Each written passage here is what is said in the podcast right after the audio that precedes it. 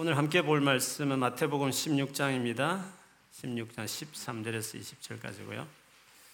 그동안 우리 쉬운 성경 버전으로 읽었는데 좀 아쉬움이 많아가지고 제가 번역을 새로 다음 주부터 바꾸려 합니다. 새 번역본으로 좀 쉽긴 하지만 좀더 어, 좀 신경을 덜, 썼, 더 썼다고 표현할지 모르겠지만 한때 지금 개혁개정 대신할 성경이었는데 여러 가지 사정이 있어서 못 되긴 했으니까 아무래도 많은 학자들이 해서 번역한 그 번역본 새 번역 성경이 있습니다. 그거로 제가 다음 주부터 대신하고 오늘은 시우드 성경 오늘까지 제가 참조해서 같이 나누겠습니다. 제가 한번 읽어드리겠습니다. 16장 13절에서 30, 아, 20절입니다. 예수께서 빌리포 지방에 있는 가이사라에 가셨습니다. 예수님께서 제자들에게 사람들이 인자를 누구라고 하느냐라고 물었습니다. 제자들이 대답했습니다. 어떤 사람들은 세례자 요한이라고도 하고 또 어떤 사람들은 엘리야라고 합니다. 또 어떤 사람들은 예레미야나 예언자 가운데 한 사람이라고 합니다. 예수님께서 제자들에게 물었습니다. 그러면 너희는 나를 누구라고 하느냐? 시몬 베드로가 대답했습니다. 주님은 그리스도시며 살아계신 하나님의 아들이십니다. 예수님께서 베드로에게 말씀하셨습니다. 요나의 아들 시몬 아 내가 복되도다 복되다 내 혈육이 이것을 내게 알려준 것이 아니라 하늘에 계신 내 아버지께서 알려주신 것이다. 내가 내게 말한다. 너는 베드로다. 내가 이 돌 위에 내 교회를 지을 것이니 지옥의 문이 이것을 이기지 못할 것이다. 내가 내게 하늘나라의 열쇠를 줄 것이다. 무엇이든지 내가 땅에서 잠그면 하늘에서도 잠겨 있을 것이요. 무엇이든지 내가 땅에서 열면 하늘에서도 열려 있을 것이다. 그리고 나서 예수님께서 제자들에게 자신이 그리스도라는 것을 아무에게도 말하지 말라고 엄히 일렀습니다. 아멘. 우리 앞뒤 전으로 집에 계시면 가족과 자기 자신을 향해서 축복하겠습니다. 하나님 살아계시니 잘 될 것입니다. 더 잘 될 것입니다. 계속 잘 될 것입니다. 네, 벌써 잘 되는 느낌이 들지 않습니까? 그렇죠. 아, 이번 주에 대학교에 졸업식들이 좀 있는 것 같습니다. 어, 제 둘째 딸이 어, 2년 전에 석사를 마치는데 팬데믹 때문에 졸업식을 못 해가지고 이번 주에 졸업식을 했습니다. 어, 한국에서 초등학교를 보내고 왔는데 초등학교 때 받아서기 할 때 반도 뭐 반이나 받았을까요? 그랬는데 어떻게 영국에서 이렇게 석사까지 졸업했나 그 자체만 봐도 참 감사하고 또 감사한 시간이었습니다. 우리 지금 열심히 공부하고 있는 우리 형제자매들도 우수한 성적으로 어, 학사나 석사나 또 박사까지 졸업하기를 주의 이름으로 축원합니다. 아멘. 아, 믿음이 없었어요. 여러분 졸업하기 전에 어, 뭐 대체로 논문을 쓰지 않습니까? 아니면 어, 시험을 치든지 또 어떤 작품으로 그거를 해서 이제 파스해서 졸업하기에 마련인데요. 오늘 본문은 예수님께서 그 제자들과 함께 보내었던 총 한 3년 정도라고 말을 하는데 마치 학, BA 졸업하듯이 3년의 기간을 먹고 자면서 그들에게 정말 훈련을 시키시고 이제 마지막 졸업 시험 같은 시험을 오늘 치는 것이라고 볼 수 있습니다. 졸업 시험 장소는 가이사랴 빌립보란 지역에서 어, 시험을 쳤습니다. 그 시험 어, 질문지는 딱 하나였습니다. 논문의 주제가 하나라고 말할 수 있습니다. 사람들이 인자를 누구라고 하느냐라고 물었습니다. 물론 여기서 말하는 인자는 당연히 예수님이십니다. 예수님을 사람들이 누구라 하느냐라고 물었습니다. 논문이 다 그렇지 않습니까? 처음에는 다 일반적인 남들이 말하는 거 다 모아서 잘 정리하는 거지 않습니까? 그랬더니 제자들이 지금 많은 무슬림들이 말하듯이 예언자 중에 선지자 중에 한 명입니다. 라고 말한다고 했습니다. 예를 들어서 엘리야라든지 뭐 예레미야라든지 아니면 최근에 선지자라고 인정받았던 세례자 요한이든지 그렇다고 말한다고 했습니다. 그러자 주님이 그 대답을 어, 협조하게 여기지 않으시고 그런 식으로 거쳐버리면 페일 되는 것이죠. 예수님은 그런 분으로 머물 수 없는 분이시니까. 그래서 재차 너의 의견은 무엇이냐? 논문의 마지막에는 자기 의견을 넣어야 되듯이 너희는 인자를 나를 어떻게 생각하느냐? 라고 물었습니다. 그러자 제자들의 반장격이었던 베드로가 놀라운 신앙 고백을 하시죠. 주님은 그리스도시며 살아계신 하나님의 아들이십니다. 라고 대답했습니다.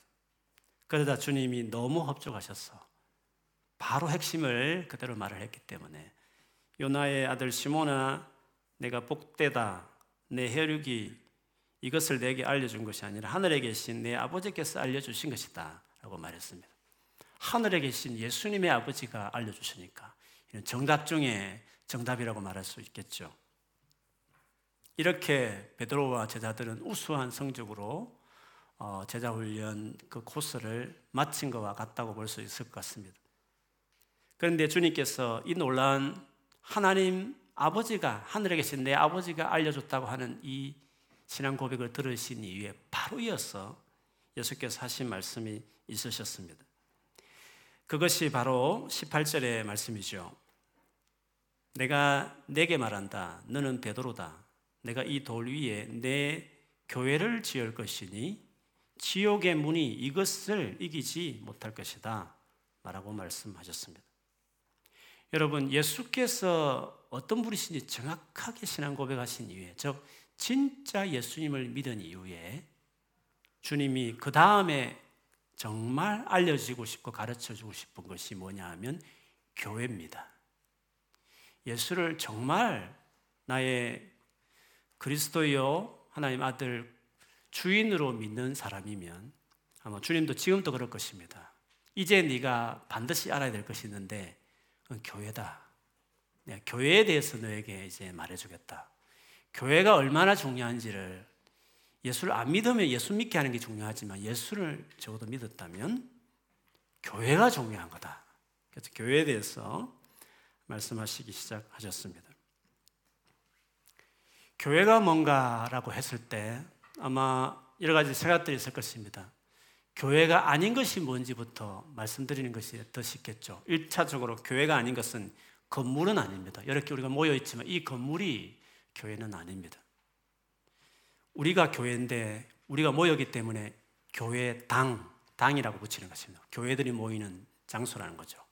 그리고 우리 교회가 하는 중요한 일이 예배이다 보니까 예배당 이런 식으로 표현하기도 합니다. 그래서 교회는 건물이 아니다. 아니, 그것이 아마 좀 생각하는 분들이면 교회를 이해할 때 그 생각은 다 하셨을 것입니다. 또 하나 기억할 한 가지 교회가 아닌 것이 있습니다. 그거는 한 개인인 내 혼자 교회는 아닙니다. 정확하게 말하면 a part of church입니다. 교회의 파트는 되지만 한 개인 독자적으로 교회 자체가 될 수는 없다는 것입니다. 왜냐하면 바울이 몸에다가 지체에 비유하면서 손과 발, 눈, 코, 입을 말하면서 두세 사람이 모인 예수를 믿는 두세 사람 모인 공동체가 교회라고 말했지 한 일개인이 떨어진 손가락 하나가 몸이 될 수 없듯이 붙어 있는 그 손가락 한 파트가 몸 안에 있듯이 그냥 몸이라고 말할 수 있듯이 붙어 있다는 전제하에 그게 교회가 되는 것이듯이 교회는 공동체가 두세 사람이 모이는 공동체가 되어야 그게 교회라고 말할 수 있는 것입니다. 사람이 태어나면 자동적으로 우리는 육신의 가정에 소속됩니다. 그 가정이 있느냐 없느냐, 건강하냐 건강하지 않느냐에 따라서 한 생명도 그 인생이 달라지고 그 인격이 완전히 달라집니다. 마찬가지로 예수 믿는 것을 다시 태어난다는 표현처럼 영적으로 출생하는 것이기 때문에 출생하자마자 즉 예수를 정말 그리스도의 하나님 아들로 믿자마자 바로 속하게 되는 것이 영적 패밀리 바로 교회라고 말할 수 있는 것입니다. 사람이 태어나서 가정을 제대로 생활하지 못하면 인격이 비틀어지고 수많은 고생을 하듯이 우리가 예수 믿은 이후에 교회를 이해하지 못하고 교회와 연결되어 있지 않으면 신앙적으로 아무리 애쓰고 노력해도 그게 뜻대로 마음대로 되지 않는 수많은 상처와 외로움과 영적으로 찐눌려서 살아가는 경우들이 너무 많기 때문에 그렇습니다. 그래서 교회가 무엇인가 하는 것을 오늘 이 말씀을 통해서 같이 보고 싶은 것입니다. 우리가 믿음이 건강하게 자라고 또 하나님 나라를 위해서 제대로 역할을 감당하는 사람이 되려면 교회를 이해해야 됩니다. 오늘 예수께서 예수를 믿자마자 진짜 예수 믿는다는 바른 고백한 이후에 교회가 얼마나 중요한지를 그 제자들에게 가르쳤고 복음서에 보면 최초로 어떻게 보면 교회라는 말을 여기서 언급하고 계십니다. 예수님 하신 말씀에서 교회가 얼마나 중요한가 하는 걸 두 가지 정도로 일단 우리 생각할 수 있습니다. 첫째는 교회는 예수 그리스도가 중심이 되는 공동체여야 한다는 것입니다. 예수 그리스도가 foundation인 단체라는 것이죠. 그래서 예수 그리스도가 누구지를 정확하게 고백할 때 비로소 교회에 속하 는 것이 되는 것이 때문에 교회는 예수 그리스도가 중심이라 이렇게 말할 수 있는 것입니다. 여러분 교회 외에도 세상에는 수많은 단체가 있습니다. 선하고 옳은 일을 하는 건 너무 많습니다. 그런데 그 모든 좋은 단체와 완전히 구별되는 게 뭡니까?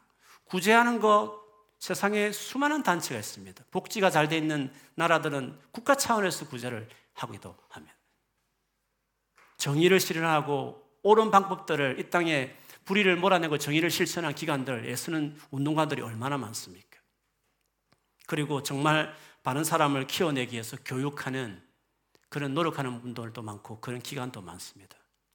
교회가 구제도 하고 세상을 밝히는 정의를 실현하는 일들도 강당하고 정말 교육하는 일들도 교회가 하지만 그러나 그 모든 일을 하는 다른 단체와 비교할 수 없는 유니크한 교회만의 특징이 있습니다. 그들에게는 없는 교회만 가지고 있는 그렇기 때문에 교회가 그것을 중요하게 여겨야 될 일이 있습니다. 그것이 뭡니까? 예수 그리스도를 예수 그리스도가 강조된다는 점에서 그 모든 단체와 다른 것입니다. 예수 그리스도를 중심으로 나온 정의와 예수 그리스도를 중심으로 나온 구제와 교육들이 있을 수 있지만 메인과 엔진은 예수 그리스도가 다른 모든 것과의 차이라는 것을 아, 이렇게 알 수 있습니다. 그래서 예수 그리스도의 신앙 고백한 이후에 주님이 교회에 대해서 말씀하셨습니다. 예수 그리스도를 그러므로 제대로 알려면 제대로 예수 그리스도의 사람으로 자라가려면 다른 어떤 단체보다도 교회라는 단체 통해서 이 커뮤니티를 통해서 예수님을 알게 되는 것입니다. 우리가 교회라고 할 때에는 이런 친밀한 관계 안에 맺혀지는 이곳을 교회라고 말하는 것입니다. 그렇기 때문에 유튜브 화면에서 만나는 아무런 개인적인 관계도 없는 친밀함도 없는 목회자나 선교사님 통해서 예수 그리스도 통해서 알아가는 것이 아닙니다. 바울이 교회를 이야기할 때 몸의 지체에 비유한 것처럼 뗄래야 뗄 수 없는 몸의 지체로 교회를 설명했던 것처럼 교회라는 것은 좀 부족한 것 같아도 로컬에서 예수 그리스도를 믿는 성도들과의 끈끈한 친밀한 교제가 이루어지는 바로 그것이 교회요. 그것을 통해서 예수 그리스도를 온전히 알아갈 수 있다고 이야기했습니다. 그러므로 유튜브는 외식은 될 수 있지만 주식은 될 수 없는 것입니다. 주식은 오프라인이지 온라인이 될 수 없는 것입니다. 교회를 통해서 신앙이 제대로 자란다는 정보는 지식은 많이 알겠지만 진짜 예수 그리스도를 뜨겁게 사랑하고 예수를 위해 살아가는 사람으로 자라가는 것은 지금 말하는 이는 교회 안에서 가능하다는 것을 바울이 그의 서신에 여러 차례 밝힌 바 있습니다. 에베소서 4장 13절에 보면 그리하여 우리 모두가 하나님 아들을 믿는 일과 아는 일에 하나가 되고 온전한 사람이 되어서 그리스도의 충만하심의 경제까지 다다르게 됩니다. 했습니다. 여기서 마치 우리 신앙의 여정을 이렇게 말했습니다. 하나님 아들을 믿는 것과 아는 이라고 했습니다. 당연하죠. 하나님 아들을 믿고 아는 것이 교회에서 하는 주 일이고 그것들이 교회 안에서 이루어지는 것입니다. 그래서 온전한 사람이 되는 것입니다. 마침내는 그리스도의 충만하심, 예수님의 꽉 찬 거기까지 우리가 이르는 결국에는 예수 믿고 진행되는 신앙생활 여정이라는 것은 예수 그리스도 채워지고 예수 를 알고 믿는 과정이라고 말할 수 있는 것입니다. 그런데 이 같은 것이 어떻게 가능하냐? 열심히 강의를 들으면 수많은 유튜브를 섭렵하면 예수를 아는 것이냐? 인포메이션을 아는 것입니다. 생명을 아는 게 아닌 것입니다. 어떻게 아는 것입니까?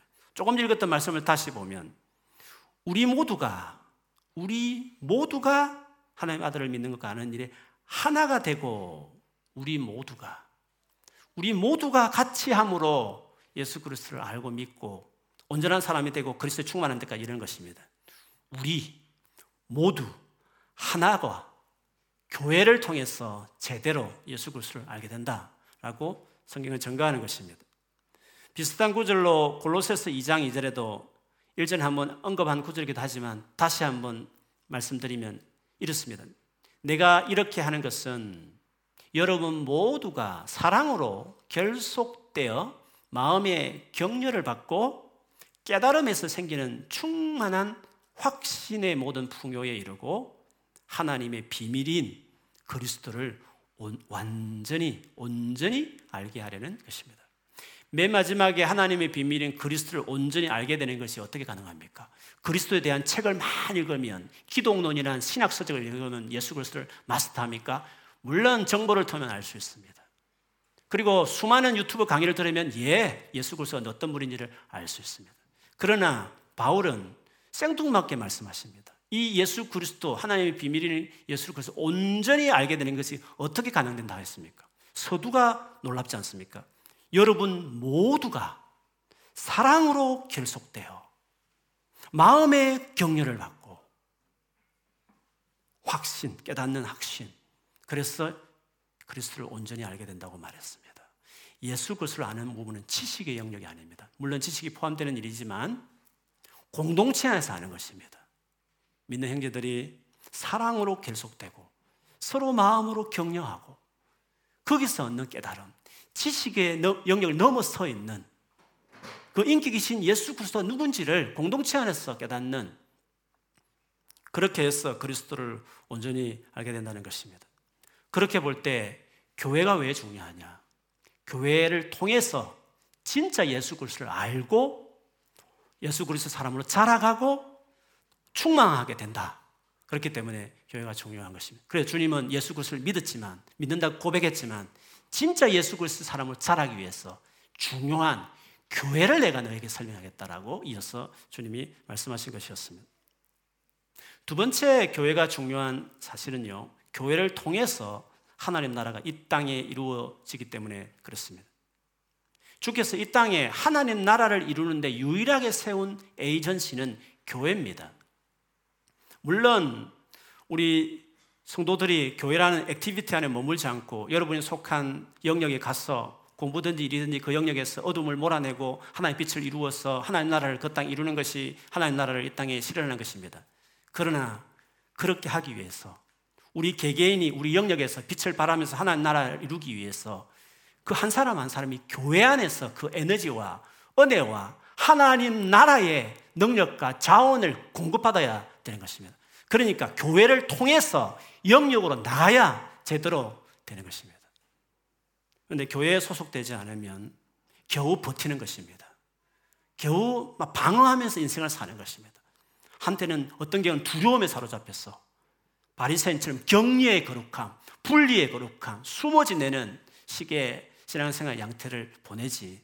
친 영향력 있게 침투해서 그 영역을 바꾸어내는 영향력 있는 하나님 나라를 이루는 사람은 교회에 연결되어 있는 지체로서의 삶을 살아가는 그들이 정치 경례에 경제 영역에 아트 영역에 교육 영역에 들어가서 하나님 나라의 자원과 능력을 교회 안에 공급받은 채로 그 가진 것을 가지고 세상에 나아가서 하나님을 이루는 것입니다. 그렇게 보면 교회는 이 땅에 하나님 나라를 실현하기 위해서 그 목적으로 여기 모인 우리에게 건혜를 베푸시는 것입니다. 오늘 그 같은 말씀을 오늘 본문에도 역시 하고 있습니다. 오늘 18절에 보면 지옥의 문이 그것을 즉 교회를 이기지 못할 것이다라고 말했습니다. 지옥의 문이 교회를 이길 수 없다. 그럼 지금 지옥의 문과 교회가 싸우고 있단 말이지 않습니까? 그런데 지옥의 이 문이, 이 게이트가 교회를 이길 수 없다고 이야기하는 것입니다. 이것을 이해하려면 고대의 여러분, 고대의 전쟁이라는 게 그렇습니다. 주변 일대 다 다스려도 마지막 왕이 살고 있는 핵심 리더들이 있는 그 성을 함락하지 않으면 그 전쟁은 이긴 게 아닌 것이죠. 그런데 그 성을 함락하려면 어떻게 됩니까? 그 gate를 부숴야 되는 것입니다. 그 gate를 열어야 들어가서 왕을 사로잡고 신하를 사로잡고 거기에 사로잡히는 포로들을 자유케 하고 그 영역을 결국에 그 나라를 다스리게 되는 것이죠. 그러면 여기서 말하는 예수님이 꿈꾸는 교회는 뭡니까? 교회는 공격하는 에이전시인 겁니다. 이 죽음의 문을 책임지고 있는 사탄의 권세를 지금 사탄의 성을 향해서 게이트를 지금 부수고 있는 것입니다. 공격해 들어가는 것입니다. 그런데 그 사탄의 권세가 그걸 버티지 못하고 그 문이 부서지게 되고 교회는 정복해내고 그래서 수많은 연약한 영혼들을 건져내어서 하나님 자녀 삼고 어둠을 몰아내고 빛을 비추어서 모든 이름이 예수를 주로 시인케 만드는 이 땅에 진정한 정의와 공의를 실현하는 하나님 나라를 이루게 하는 그것이 누구를 통해서 어디를 통해서 이루어지냐면 교회를 통해서라는 것입니다. 그러므로 교회는 바로 세상의 임금이라고 하는 사탄에게서 하나님의 주권을 되찾아서 예수 그리스도를 바로 모든 만문의 주가 되게 만드는 일을 교회가 맡았다고 할 수 있습니다. 이러한 중앙, 중요한 일이 교회가 하니까 당연히 주님은 교회에 하나님 나라의 모든 자원을 줄 수밖에 없는 것입니다. 그래서 교회의 대표자와 가깝고 사도의 대표자였으니까 베드로에게 말하면서 내가 너에게 천국 열쇠를 주겠다. 네가 여기서 잠그면 즉 교회가 잠그면 하늘에서도 잠기고 네가 교회에서 여기서 풀면 하늘에서도 풀릴 것이다. 하늘이 교회를 따라 움직이겠다라고 어마어마한 약속을 말씀하셨습니다. 물론 가톨릭 신자는 어떤 교황, 초대 교황 베드로에게 하는 말이라고 말할지 모르겠지만 18장에 보면 이 잠그고 푼다는 것을 동일하게 교회에도 하신 약속으로 말씀하고 있기 때문에 단순히 어떤 대표자로서의 베드로를 말할 뿐이지 이 약속은 교회를 향한 약속이었습니다. 그렇게 보면 교회는 하나님 나라의 모든 자원을 사용할 수 있는 것입니다. 여러분 그렇게 본다면 교회가 얼마나 중요한 곳인지를 아는 것입니다. 하나님께서 교회를 얼마나 중요하게 여기시는지를 우리가 알 수 있는 것입니다. 더불어 반대로 가장 교회를 싫어하고 정화하고 두려워하는 세력은 사탄이요. 그 졸개되는 악한 영들이 교회를 싫어하는 것입니다. 제가 이번에 우리 남쪽 예배 초소를 준비하면 과정에서 뭐 여러 가지 신경 쓸 일들이 많습니다. 우리 안에도 뭐 사회 안에도 조정할 일들이 여러분 많이 있을 거라고 봅니다. 저 역시도 그런 것이 많이 있습니다. 근데 제가 이 일을 준비하면서 이번 주간에 주님이 저에게 강하게 주신 마음이 있습니다. 이거를 그냥 우리끼리 준비하고 어, 또 모으고 이런 어떤 차원이 아니라 이 영적인 부분으로 봐야 된다. 이게 주님이 교회를 어떻게 보고 사단이 교회를 어떻게 보는지를 잘 생각해야 된다라는 마음을 많이 주셨습니다. 어, 좀 부끄러운 이야기기도 하고 또 아내에게도 미안한 말이지만 제가 원래 결혼하고 뭐 지금은 많이 가더라고요. 제주도로 신혼여행을 갔습니다. 근데 신혼여행 가자마자 제가 뭐 사랑이가 너무 아파가지고 들어 누웠습니다. 그래서 할 수 없이 사진 찍기 위해서 막 사진 찍고 들어와서 또 들어놓고 또 아내 아는 부부가 제주도 살고 있어서 식사 같이 하고 또 집에서 또 들어놓고 뭐 그런 식으로 하다가 신혼여행이 하여튼 이상하게 끝났습니다. 근데 그 전에 이 결혼 준비하면서 너무 많은 생각들을 하고 신경을 많이 쓰다 보니까 아마 그때는 몰랐는데 막상 이제 결혼식 끝나고 여행을 가다 보니까 그때 그게 몰려왔는지 막 그 치통이 생겨서 아프고 그런 경험을 한 적이 있습니다. 그럴 수밖에 없는 것이 그때 제가 여러분 잘 알듯이 제가 할머니하고는 자랐지 않습니까? 정상적인 가정을 겪지 못했기 때문에 그래도 결혼하려면 가정을 좀 알아야 되는데 싶어서 어머니가 중간에 재혼하셨고 아버지 계시고 또 거기에 어, 남매가 있었습니다. 그래서 제가 어, 새아버지, 가 너무 좋으셨어요. 그래서 들어오라고 자식처럼 삼겠다 해서 제가 어, 대학 4년 때 들어갔습니다. 한 1년 정도 있다가 교육자 생활하면서도 나와서 돌아다녔기 때문에 1년 정도 정도 같이 생활을 했는데 가정이 뭔지 좀 알고 싶어서 사실 들어간 격이었습니다. 그때 새아버지가 원래 배를 타시면서 퇴직금으로 돈을 모은 거 가지고 그거를 조그만 배를 샀습니다. 그래서 선장, 선은 이렇게 하여해서 그들에게 이제 고기를, 인근에 고기를 낚는 일을 이제 하면서 사업을 하신 거죠. 근데 사업하는 사람이 사업을 한다고 너무 안 돼가지고 빚세 이제 막 쌓이고 있는 그런 시점에 제가 살기 시작했습니다. 그러다가 이제 결혼을 했는데 또 제가 전임이다 보니까 결혼도 해야 될 상황이고 그래서 하던 상황인데 너무 이제 빚을 있다 보니까 그때 결혼 축의금을 싹 모아서 빚을 다 갚았습니다. 그리고 신혼여행 갈 때도 경비 하나 부모님이 대줄 수 없었습니다.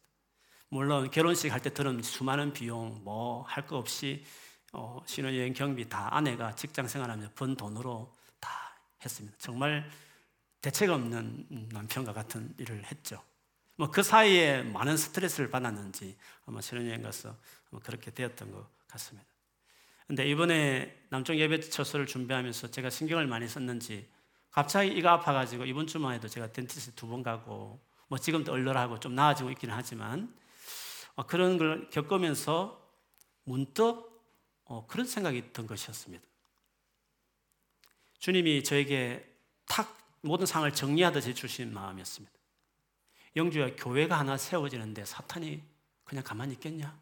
이런 마음을 딱 주시고 그렇지.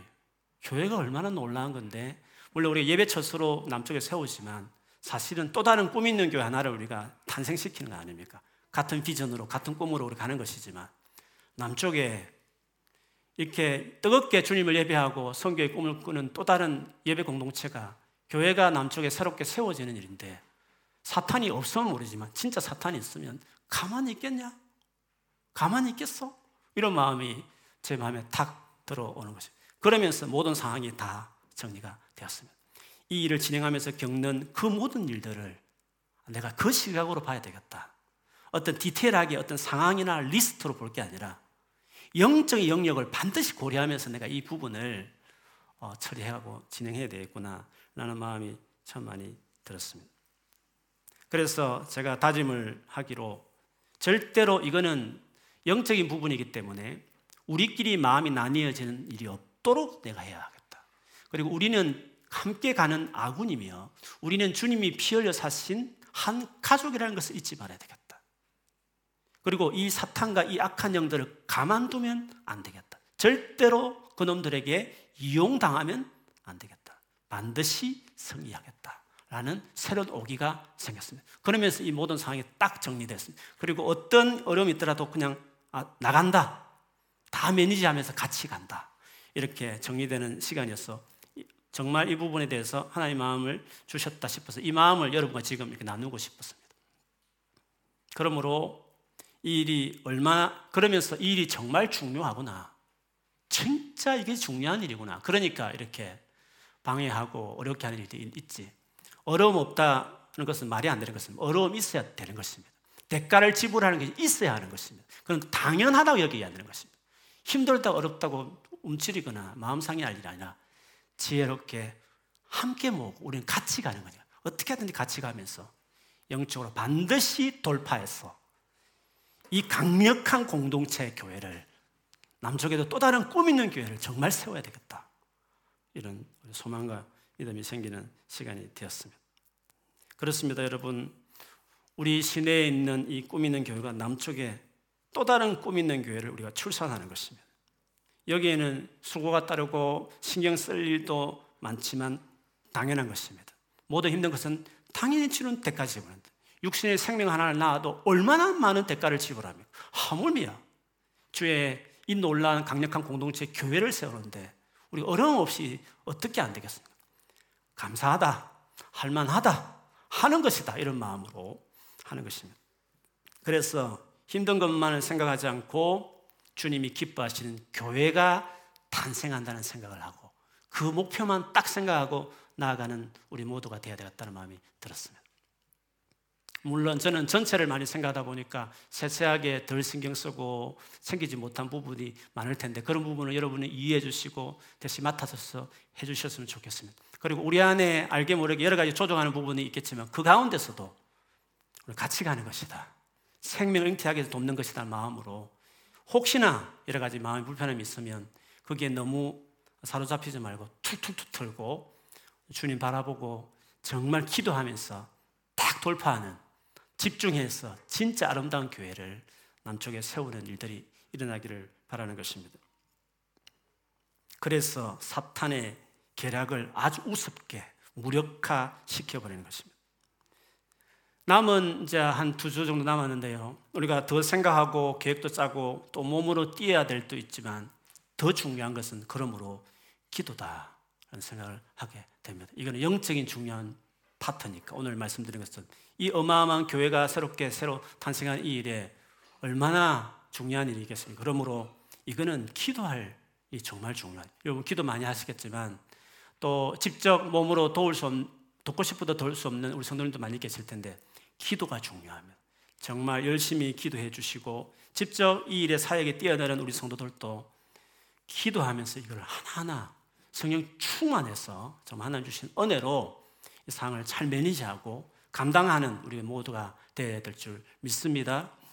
그렇게 해서 정말 이번에 하나님께서 어, 놀라운 일들을 이루시고 다음에 남쪽 교회가 아름답게 일어서고 어떻게 하실지 모르지만 하나님 새로운 일을 이루시고 또 역사를 행하실 때 그 모든 기쁨과 영광은 주님께서 수관 우리 모두와 주님 쉐어할 것이라고 저는 믿습니다.